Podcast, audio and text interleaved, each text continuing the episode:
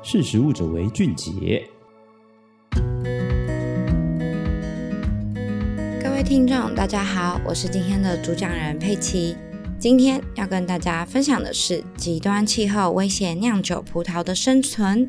西班牙 Torres 富裕被遗忘的抗旱古老葡萄品种。你知道你品饮的葡萄酒是什么葡萄品种酿造的吗？气候变迁使全球性农业遭受到冲击，欧洲的葡萄园也不例外。酿酒葡萄的生长环境深受影响。法国波尔多于二零一九年通过新增七种酿酒葡萄来酿造法定产区 A O C 的葡萄酒，来因应气候变化所带来的葡萄酒产量危机。除了法国，酿酒葡萄种植面积最大的西班牙也正为此进行改变。因为气候危机对葡萄藤造成的破坏，葡萄酒酿酒业者开始注意到那些被遗忘的古老酿酒葡萄品种。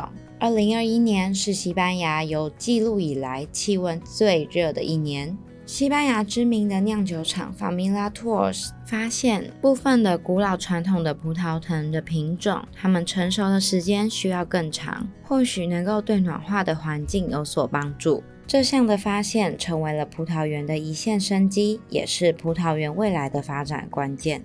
西班牙葡萄与葡萄酒科学研究所所长表示，这些葡萄种被遗忘的原因有些是因为菌害，是欧洲葡萄农为了追求效率而改变，有些则是消费者偏好特定的葡萄风味。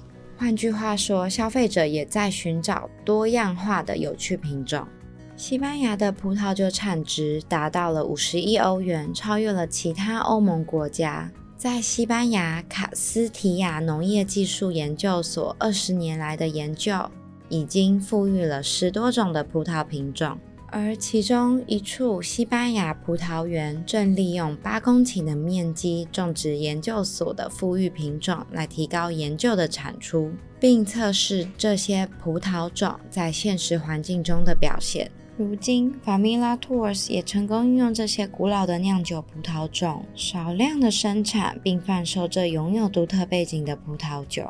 而葡萄酒的品饮也存在于国人的饮食文化中，除了酒标上常见的几款酿酒葡萄，未来这些新兴富裕的古老种也可以出现在我们的餐桌上。台湾也有从富裕古老作物酿酒的例子，例如日治时期稻米品种吉野一号。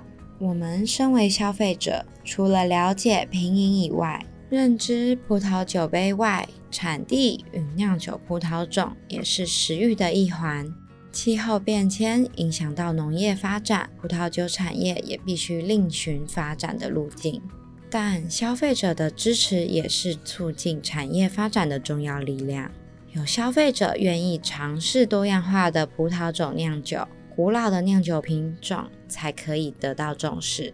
今天的分享就到这边，我们下次见，拜拜。